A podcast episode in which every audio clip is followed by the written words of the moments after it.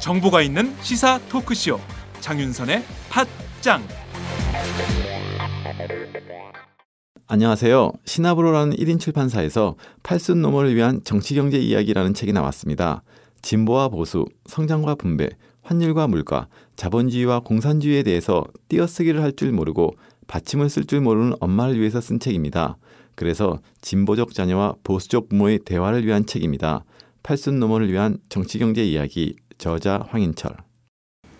안녕하세요. 장윤선입니다. 오늘은 1월 7일 수요일입니다. 서울 강남에서 10억 원대 아파트에 살던 한 40대 가장이 아내와 두 딸을 살해하고 스스로 목숨을 끊으려다 실패한 뒤 도주하다 경찰에 붙잡힌 사건이 발생했습니다. 이 40대 가장은 지난 2012년 실직을 했습니다. 그 뒤로 이 아파트를 담보로 해서 5억 원의 대출을 받았죠. 어, 그래서 아내에게는 매월 400만 원의 생활비를 주었고 나머지는 주식에 투자를 했지만 결국 실패했습니다. 2년간 주식에 총 2억 7천만 원을 쏟아부었지만 아무런 이득은 없었고 그 사이 생활비로 1억 원을 썼죠. 대출금 가운데 5억 중에 1억 3천만 원의 빚만 남게 되자 심리적 압박을 느낀 이 가장은 결국 이처럼 끔찍한 비극을 스스로 초래했습니다. 경찰 조사에서 이런 말을 했습니다. 남은 돈으로는 가족들에게 희망이 없을 것 같았고 그래서 범행을 저질렀다. 실직된 이후 이 가장은 아이들에게 계속 아빠가 직장에 출근하는 것처럼 보이게 하기 위해서 선후배의 사무실 그리고 고시원으로 출근했던 것으로 전해지고 있습니다. 만약 이 가장이 실직되지 않았다면 어땠을까요? 그저 무탈하게 잘 살고 있지 않았을까요? 이 가정이 이런 참극을 맞게 된 데는 혹시 우리 사회의 책임은 없습니까? 정부는 올해 노동시장 유연화 정책을 주요 국정 과제로 삼았습니다. 정부의 정책대로 정규직 해고가 쉬워지게 된다면 수많은 사람들이 일자리를 잃게 될 텐데 그 다음은 어떻게 될까요? 이처럼 끔찍한 사건 사고가 되풀이되지 말란 법이 있을까요?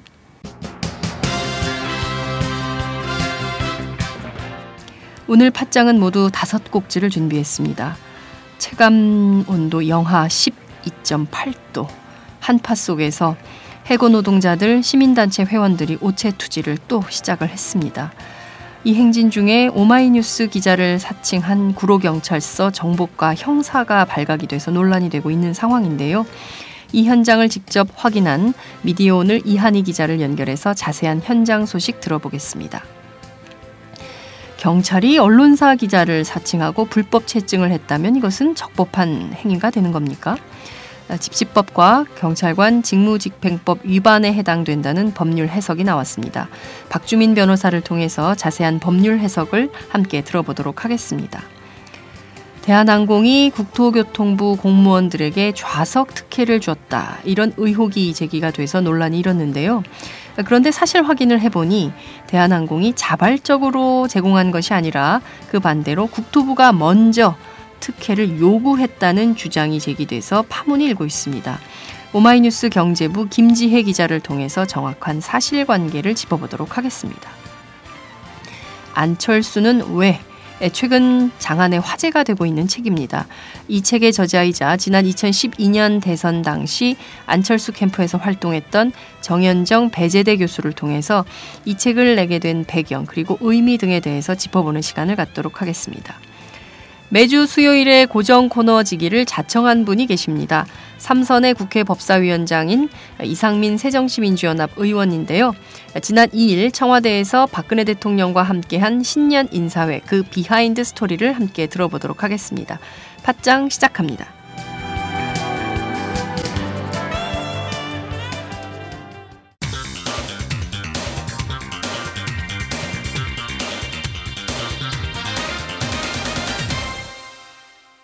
전혀 다른 뉴스. 전혀 다른 뉴스 시작하겠습니다. 아, 현재 체감 온도 영하 12도.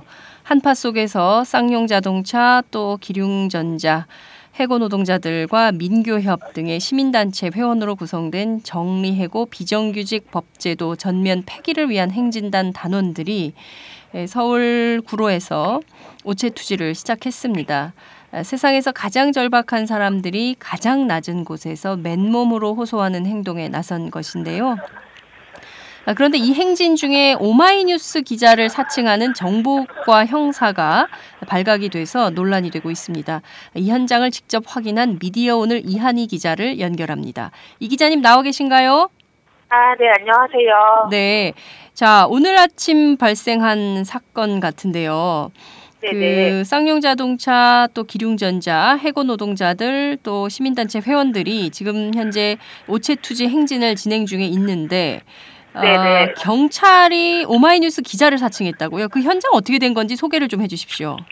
아, 네, 그, 이제, 우체 투지하시는 분들이 가고 있잖아요. 네. 저를 하면서 가시는데, 제일 앞쪽에 어떤 사진을 계속 찍으시는 분이 계셨어요. 네, 근데 저, 저랑 이제 아는 다른 사진 기자분이 저한테 오셔서, 네, 네, 저 앞에서 사진을 찍는 분이 오마이뉴스 기자라고 하는데, 네, 기자가 아닌 것 같다라고 말씀을 하시는 거예요. 네, 네. 한, 한 번도 본 적이 없다. 음, 그리고 제가 실제로 보니까 카메라에 보통 이제 언론사 같은 경우는 표식이 되어 있는데 아무런 표식도 없더라고요. 네, 그래서 제가 이제 저는 또 저희는 이제 기자를 취재하는 매체이기도 하니까요. 그렇습니다. 가서 오마뉴스 기자가 맞으시냐라고 물어봤죠. 네, 그러니까 맞다고 답을 하시더라고요. 네. 그래서 네, 명함이 네. 있었습니까? 그분한테 오마이뉴스면. 아니요, 아니- 아, 명함은 없었어요. 네. 그래서 제가 사실 확인을 한 번 더 하기 위해서 네. 제가 그날 오전에 이제 기자회견 할 때 오마이뉴스 취재 기자가 온 걸 봤었어요. 네네.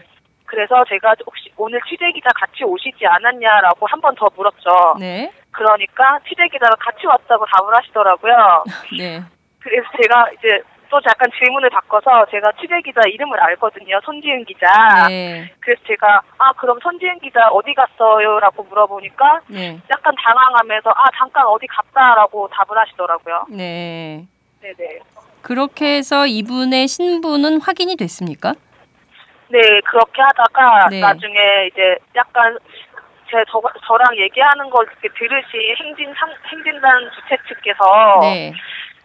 이제 화를 약간 내시면서 기자가 아닌 것 같다라고 하시면서 소란이 음. 약간 벌어졌어요. 네. 그러면서 변호사께서 오셨거든요. 네네. 권영국 그 변호사요. 예.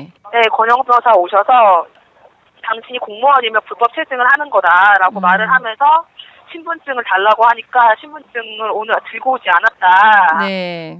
라고 답을 하더라고요. 근데 음. 나중에는 결국 그 구로경찰서 정보과 과장이 음. 와서 네. 우리 정보과 직원이 맞다. 네. 라고 확인을 해줬습니다. 네. 그러니까 오마이뉴스 기자라고 한 사진 기자는 오마이뉴스 소속이 아니고 구로경찰서 정보과 형사였다는 거죠. 네, 그쵸. 네. 그런데 저희 오마이뉴스 기자가 지금 손지은 볼, 그 취재 기자는 손지은 기자 그리고 네네. 사진 기자는 유성호 기자가 지금 현장 동행 취재를 하고 있는데 네네. 이 정보과 형사는 굉장히 간도 큽니다. 어, 도, 동료도 아닌 기자들이 지금 그 취재를 하고 있는 상황에서 어, 거짓말을 서슴없이 했다는 얘기가 되는데요. 어, 네네. 보니까 지금 그 저 오체 투지하는 행진단에서 그 보도 자료로 네. 낸것 같습니다. 어, 네네. 거- 이- 그래서 이분은 지금 그래서 어떤 상황에 있는 겁니까? 불법 채증을 한 것이 확인이 됐는데 그러면 구로 경찰서 차원에서 어떤 어, 사과나 어, 뭐 이런 게 네. 있어야 될 것 같은데요. 그 부분은 네, 좀 어떻게 게- 진행이 되고 있습니까? 그런 게 있어야 되는데 이제 그 현장에서도 네. 변호사께서 계속 이제 구로 경찰서 정, 정보과 과장한테 요구를 했어요. 네. 체증을 할 권리는 있지만 사실 체증이라는 게 불법 적인 상황이 지금 벌어지고 있거나 네. 아니면 벌어지게 될 것 같은 아주 위급한 상황에서만 가능한 건데 왜 체증을 했냐라고 수차례 문제 제기를 했지만 그냥 당연히 그냥 경찰은 체증할 권리가 있다라는 말만 반복을 했고요. 네. 이제 저도 취재를 하기 위해서 입장을 물었지만 취재에 응하지 않겠다라고 답을 하고 그냥 가셨어요. 정보과 그러니까 구로경찰서 정보과장이 우리 직원이 네. 맞다 여기까지는 네. 확인을 했지만 그밖에 오마이뉴스 기자를 사칭한 점에 대한 사과 그리고 네. 이 불법 체증에 불법 체증한 내용에 대해서 네. 어, 어떻게 조치하겠다라는 것 아무것도 없이 그냥 현장을 떠났다 이런 얘기인가요? 네네. 아, 그럼 지금 현장에 경찰이 아무도 없습니까? 아니요, 일단 그 체증을 했던 네. 그 사람들은 이제 경찰차를 타고 어딘가 가- 지금 안 보이는 상황이 상황이고요. 예, 예. 그냥 이제 교통 질서 정리해 주는 분들 있잖아요. 네 네 네. 도로교통 네, 그분들이- 단속하는 네. 분들. 예, 예. 네, 네, 그분들이 아까 남아 계셨어요. 저는 지금 기사를 쓰러 또 딴 데 잠깐 왔고요. 네, 그러면 지금 현장에 한 약 80여 분이 노태 투지 그 행진을 하고 있는 걸로 알고 있는데요. 네. 어, 구로에서 오전 9시 9시 30분에 출발을 했는데 지금 어디까지 와 있습니까? 지금 심도림쯤이고요. 네. 아까 상황 약간 갈등 상황이 벌어지면서 잠깐 멈췄고요. 네. 그리고 신도림에서 점심 식사하시고 네. 다시 이동하신다고 하네요. 네. 그러면 그 오체 투지 행진은 예상 예정대로 계속 진행이 되지만 이 문제에 대해서는 뭐 오마이뉴스 차원에서도 문제를 삼지 않을 수 없는 이런 상황인데요.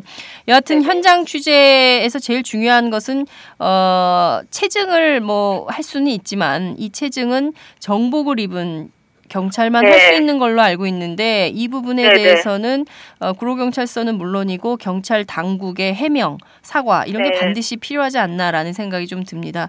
자 오늘 아, 네. 말씀 예 저희가 여기까지 듣도록 하겠습니다. 현장은 지금 어떻게 정리가 좀 된 거죠?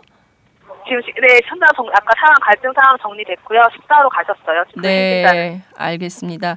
아 오늘 상황 말씀 잘 들었습니다. 고맙습니다. 네 감사합니다. 네, 지금까지 미디어 오늘 이한희 기자와 함께했습니다.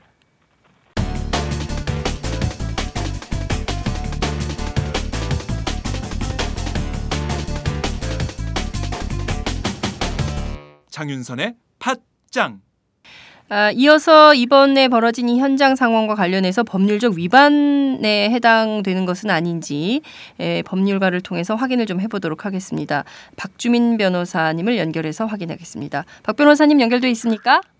예, 안녕하십니까. 네. 아, 오랜만에 출연해 주셨습니다. 감사합니다. 예. 네. 자, 오늘 아침 어, 정복과 형사가 오마이뉴스 기자를 사칭하면서 예. 어, 쌍용 자동차, 기륭전자, 해고 노동자들 그리고 음. 시민단체 회원들이 함께하는 오체 투지 행진 현장을 어, 예. 불법 체증하다가 발각이 됐습니다. 자, 우선 이 사건을 예, 예. 좀 어떻게 봐야 됩니까? 경찰이 이렇게 해도 되는 겁니까? 음, 아닙니다. 그 집회 및 시위에 관한 법률 네. 집시법에는 경찰이 집회 현장에 출입을 하려면은 아, 경찰임을 밝히고 네. 그다음에 정복을 입고 현장에 출입하도록 되어 있습니다. 아, 아, 그렇기 때문에 집시법을 위반한 것으로 볼 수 있고요. 네. 그다음에 경찰관 직무집행법에도 어떤 위해를 방지한다거나 이런 목적으로 어떤 현장을 출입할 때 네. 아, 경찰임을 증명하는 증표를 소지하고 또 제시해야 됩니다. 아, 아, 그런데 에, 복장이나 신분증 없이 오히려 기자임을 사칭했기 때문에 네. 에, 경찰관 직무집행법도 위반한 것으로 봐야 될 것 같습니다. 네. 지금 현행법 두 가지를 어, 공무원 신분인 경찰이 위반한 이런 사건으로 볼 수가 있을 것 같은데요. 집시법도 예, 예. 위반했고 경찰관 직무집행법도 어, 위반을 한 것으로 볼 수 있는데요.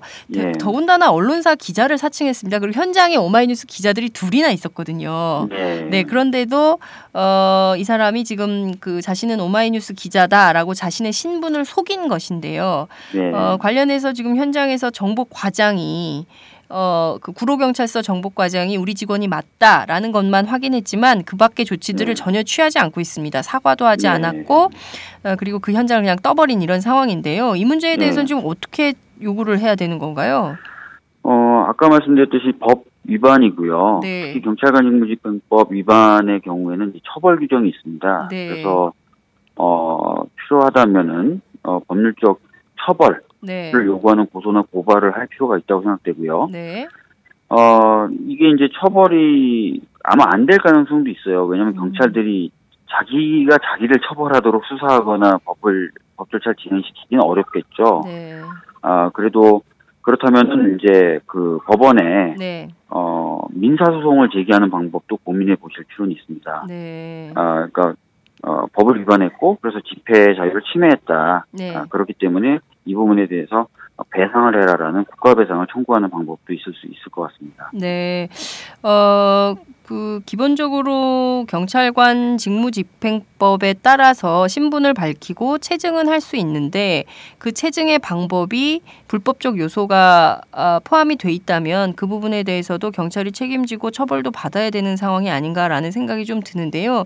네. 이분이 계속 거짓말을 했다는 거거든요. 자신은 기자가 네. 맞고 어, 음. 취재를 하러 왔다라고 신분을 계속 속였는데 네. 이 부분에 대해서도 좀 무슨 다른 처벌 규정은 없습니까? 그 지- 지금 제가 찾아본 바로 어떤 집시법과 경찰관 직무집행법이 직접적으로 문제가 될 것 같고요. 네, 음, 과거에도 근데 이런 사례들이 없지 않아 있었습니다. 네. 그것은 아마 이제 제대로 처벌되거나 네, 아, 또는 어떤 책임을 묻거나 하는 일들이 이루어지지 않았기 때문이라고 보여져요. 음, 그래서 제 생각에는 이번에 한번 오마이뉴스가 조금 제대로 문제 제기해보는 것도 좋지 네. 않을까 생각합니다. 예. 이 경찰관 직무집행법 그리고 집시법에 따라서 처벌을 받게 되면 그 형량은 어느 정도나 되는 겁니까? 이런 경우에는. 아, 경찰관 직무집행법에 따르면은 그 벌금도 물을 수 있지만 징역형도 가능합니다. 네. 아, 그래서 어 제대로만 문제 제기가 되고 네. 어, 법절차가 진행이 된다면은 어 상당히 어 중한 처벌이 가능한 예 그런 위법 사항이라고 보여집니다. 네, 알겠습니다. 지금 보면 언론사를 사칭했다는 것도 언론사 기자를 사칭했다는 것도 문제지만 경찰이 정당하지 못한 방법으로 어, 현장의 네. 노동자들을 체증하는 것이 굉장히 오랫동안 지속되었던 관행인 것 맞습니다. 같은데요. 그리고 네. 체증과 관련된 그 기기나 장비들을 계속 경찰이 확충하고 있는 이런 상황이기 때문에 예. 그 부분에 대해서는 좀 어, 사회적인 문제 제기가 좀 있어야 되지 않을까라는 네. 생각이 좀 듭니다. 집시법에 보면은 기자들의 현장 출입에 대해서는 보장해야 된다고 되어 있거든요. 네. 그러니까 그 조항을 악용하는 거죠. 아. 예, 네. 오히려 경찰이 신분을 속여가면서까지 악용을 해서 네. 집회 현장에서 정보를 얻어가고 체증을 하고 이렇게 하는. 네. 아, 이것을 막을 수 있는 방안 마련이 제도적 대안도 좀 필요한 상황이 아닌가라는 생각이 좀 드네요. 예, 알겠습니다. 오늘 말씀 여기까지 듣도록 하겠습니다. 감사합니다. 예, 감사합니다.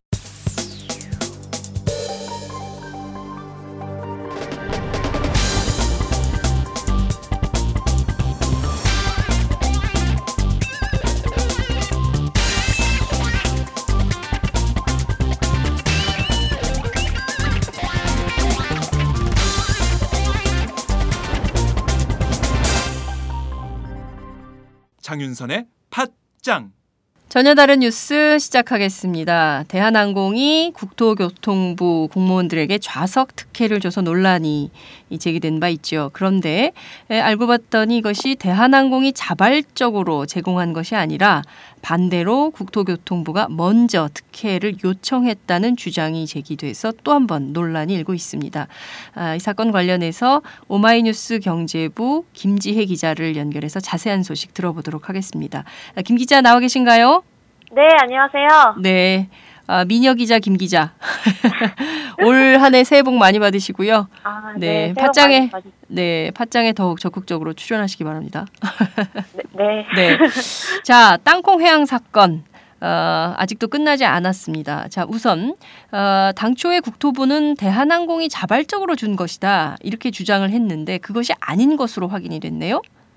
네, 원래는 국토부는 대한항공이 관행적으로 좌석 특혜를 줬다는 네. 입장이었지만 이를 정반대로 뒤집는 주장이 제기됐습니다. 네, 참여연대가 국토부 간부들과 수행 공무원들이 해외 출장을 갈 때 그 좌석을 등급을 올려달라는 업그레이드를 해달라는 요구를 먼저 해왔다는 내용의 제보를 받았다고 그렇게 참여연대가 밝혔는데요. 네, 그러면서 좌석 특혜가 국, 국토부와 대한항공 사이에 관행적으로 지금까지 이뤄졌던 것으로 나타났습니다. 음, 사실 좌석 특혜 논란은 예전부터 있어 왔는데요. 네, 국토부는 산하 기관 공무원들의 좌석 특혜를 내부 감사를 통해서 2011년경부터 2013년까지 35건, 35건 정도를 적발을 했습니다. 네, 근데 이때마다 국토부가 내놨던 해명들은 참 일관적이었는데요. 네. 대한항공이 알아서 해준 거다. 이런 음. 입장이었습니다. 네, 근데 사실 국토부 공무원들이 수백만, 수백 명 정도 되는데, 네, 대한항공이 그 사람들의 개인 정보를 다 가지고 있다가,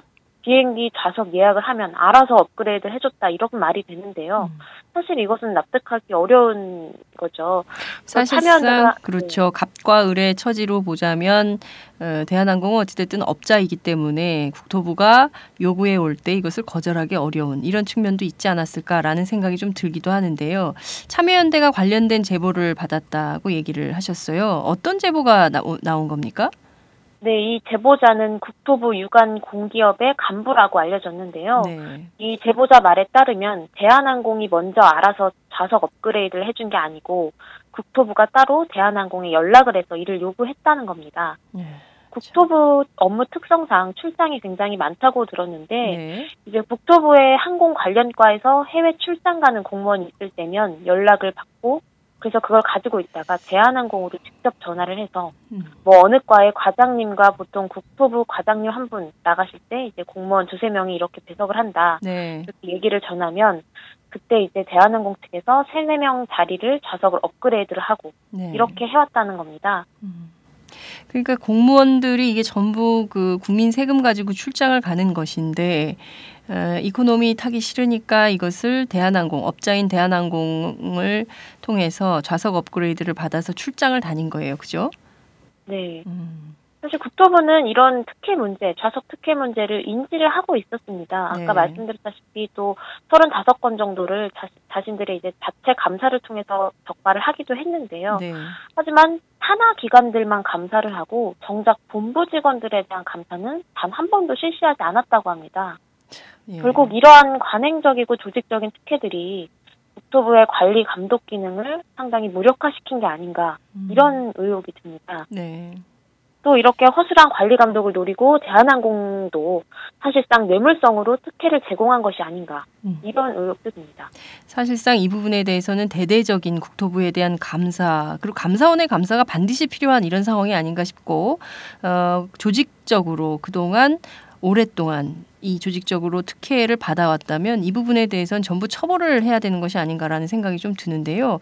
대한항공이 판사 같은 그러니까 법조인들에게도 이른바 우리 사회의 그 고위공직자들, 고위직에도 일상적으로 이 좌석 업그레이드 특혜를 줬다 이런 주장도 제기가 됐다면서요. 네, 국토부 직원들뿐만이 아니고 네. 대한항공이 판사 등 사회 고위직 승에게도 일상적으로 좌석 특혜를 줬다는 내용의 주장도 지금 제기되고 있는 상황입니다. 네. 이러한 의혹들이 계속 꼬리에 꼬리를 물다 보니까 참여연대가 이와 관련을 해서 지난달 23일에는 감사원에 국토부에 대한 공익감사 청구서를 제출을 하면서 전면적인 감사를 요구하고 있는 상황입니다. 아 정말 그 뭐 그랬을 거야 라고 추론 혹은 추정은 하고 있었지만 이것이 실제 현실로 드러나니까 참 우리 우리 사회가 얼마나 그 허술한 사회인지가 그냥 여실히 다 드러난 것 같은데요. 그러면 과연 대한항공만 그랬겠냐? 비슷한 업계는 에, 비슷 업계에 있는 다른 항공사들은 그런 것을 관행적으로 어 뭐 그밖에 다른 고위공직자들한테 특혜를 줬던 것은 아닌가 이런 생각도 좀 드는데요. 자 조현아 전 대한항공 부사장 오늘 구속 기소가 되는 건가요? 네, 서울 서부지방검찰청은 이제 기내 승무원의 업무를 방해하고 항공기 운항 안전을 위협한 혐의로 조 전 부사장을 구속 기소하기로 했는데요. 네. 검찰은 조 전 부사장이 사건 이후에 국토부 조사에도 개입했다고 보고 음. 위계에 의한 공무집행 방해 혐의를 추가해서 재판에 넘길 것으로 전해졌습니다. 네. 또 국토부 조사 내용을 몰래 빼내서 땅콩 해양 사건을 덮으려고 공모한 혐의로 구속된 대한항공의 그 여모 상무와 네. 국토부 김모 조사관도 함께 기소할 예정입니다. 음. 오늘 오후 3시쯤엔 검찰은 이제 그동안 진행해온 국토교통부 조사관들과 대한항공 측의 유착 의혹에 대한 중간 수사 결과도 발표할 계획입니다. 네, 오후 3시에 있을 검찰의 중간 수사 결과 발표 그 내용에 온 국민의 촉각이 곤두서 있는 이런 상황이 아닌가 싶습니다. 법적 처벌 수위는 어떻게 되는 겁니까? 그동안 굉장히 많은 그 어, 범죄적 행각들에 대해서 드러난 바 있는데 이것을 어느 정도 수위로 처벌할 것인가 그것도 굉장히 중요한 관전 포인트 가운데 하나인데요. 네, 아까 말씀드렸다시피 오늘 위계에 의한 공무집행 방해 혐의도 추가해서 재판에 넘겨질 것으로 보이지만 네. 법조계에 따르면 조 전 부사장은 우선 항공보안법상 항공기 항로 변경 혐의로 처벌받을 가능성이 가장 높은 것으로 알려졌습니다. 네. 지금 검찰이 조 전 부사장에 대해서 네 가지의 혐의로 구속영장을 청구했는데 네. 이를 살펴보면 항공보안법상 항공기 항로 변경, 네. 그리고 항공기 안전 운항저의 폭행, 네. 그리고 형법상 강요, 음. 업무 방해 등 이렇게 네 가지 혐의로 구속영장 청구가 됐는데요. 네. 여러 건의 범죄를 저지르면 각 제목별로 형량을 합산해 처벌하는 미국과는 달리 네. 우리나라의 경우에는 형량이 가장 높은 제목을 우선 적용합니다. 음. 그 죄가 지금 항로 변경으로 보이는데요. 네. 이 항로 변경죄를 적용을 하면 1년 이상에서 15년 이하의 징역을 선고할 수 있습니다. 네. 하지만 실제 형량은 자숙과 반성 등을 고려해서 작게 나올 확률이 큰데요. 네. 징역 1년에 집행유예 2년 정도로 법조계는 예측하고 있는 것으로 보입니다. 네, 실제로 어, 뭐 아직 그 재판이 아직 시작이 안 됐기 때문에 형량이 어떻게 될지는 좀 지켜 재판 과정을 좀 지켜봐야 될 것 같다라는 생각이 좀 들기도 하는데요. 어쨌든 오늘 나오는 검찰의 수사 중간 수사 결과 그리고 재판 과정에서 조 전 부사장에 대한 범죄 행위들이 어떤 정도의 평가를 받게 될지 큰 사회적 관심사가 아닐 수 없다라는 생각이 좀 듭니다. 자, 오늘 말씀 여기까지 듣도록 하겠습니다. 감사합니다. 감사합니다. 네, 지금까지 오마이뉴스 김지혜 기자와 함께했습니다. 안녕하세요. 장윤선의 팟짱 애청자 여러분. 저는 김병기입니다. 전에는 편집국장이었는데요. 지금은 10만인 클럽 회원이자 본부장 맡고 있습니다. 그런데 10만인 클럽이 뭐지? 어, 이렇게 궁금해 하시는 분들 많으실 겁니다. 오마이뉴스에 자발적으로 구독료를 내는 시민들의 모임입니다. 지금 매월 후원해 주시는 분이 몇 명이죠? 8천 명이요. 아, 그럼 앞으로 몇 명을 모아야 합니까? 10만 명이요. 아, 참, 갈 길이 멉니다. 그런데 조중동 구독자는 많게는 100만. 이래서 진보 언론 살아남을 수 있을까요? 아, 10만인 클럽 후원으로 만들어지는 팟짱 응원하고 싶으시다고요? 지금 전화 주세요. 02-733-5505로 전화하셔서 내 손번호 274를 꾹 누르세요.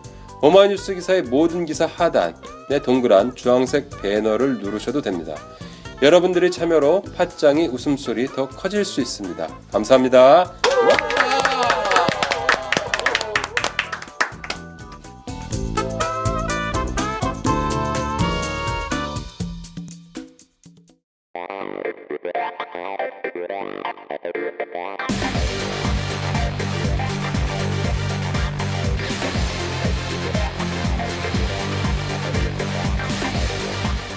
정보가 있는 시사 토크쇼. 장윤선의 팟짱